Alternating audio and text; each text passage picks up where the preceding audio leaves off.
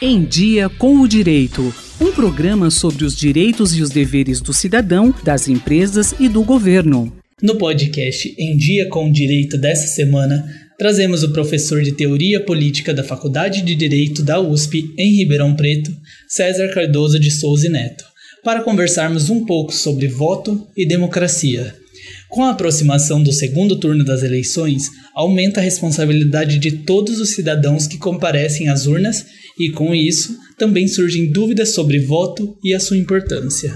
Professor César, qual é a diferença entre voto branco e voto nulo? Quais são seus reflexos nos resultados? O voto branco e o voto nulo, eles representam muitas vezes a insatisfação do eleitor. Olha, no Brasil, nós, cidadãos brasileiros, somos obrigados a votar. Então, no dia das eleições, nós devemos comparecer ao local de votação, onde nós votamos.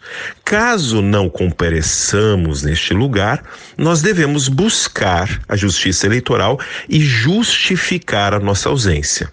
Veja só, comparecendo no local de votação e exercendo a nossa cidadania, a escolher aquele representante que vai ajudar-nos governando, administrando o nosso país, o nosso estado, a nossa cidade, ou fazendo leis, no caso dos vereadores, deputados estaduais, deputados federais, senadores da República, nós estamos a exercer a nossa cidadania. Caso nenhum deles corresponda à ideia que nós tenhamos de representatividade, que eu esteja descontente com, com esses candidatos, eu tenho duas opções. Eu posso votar branco e na urna eletrônica há uma tecla escrita branco. Então basta apertar branco e confirmar. Para votar nulo, também em um ato de descontentamento, eu posso apertar um determinado número que não corresponda a número de nenhum candidato e confirmá-lo. Os votos brancos e nulos não são considerados como válidos, então eles não irão interferir no resultado das eleições.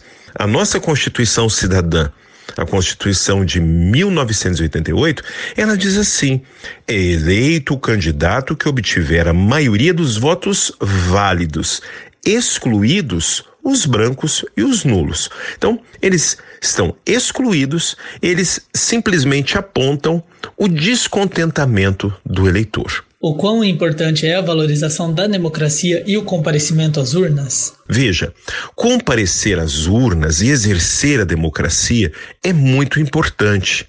É um legado histórico. Ele começa lá em Atenas, há muitos e muitos e muitos séculos atrás. Apenas algumas pessoas, os cidadãos, eram homens brancos, livres e com mais de 21 anos que poderiam votar.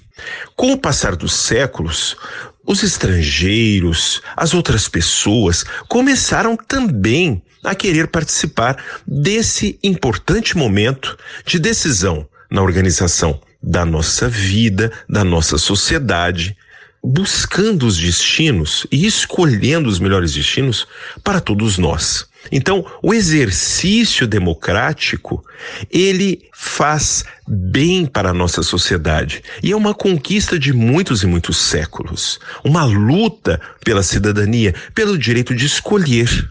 Então, é muito importante que todos nós compareçamos e que votemos. Nós estamos a escolher os melhores destinos, as melhores opções para a nossa vida em sociedade.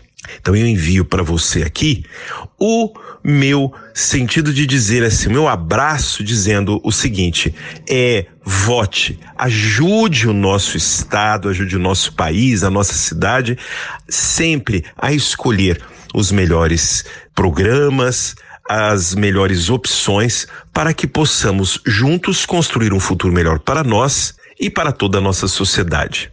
E a você que me ouve, o nosso abraço e votos de bom voto, de bom exercício da democracia. Acabamos de ouvir o Em Dia com Direito dessa semana, que trouxe informações importantes sobre o voto, a maior manifestação de nossa democracia. Até o próximo episódio.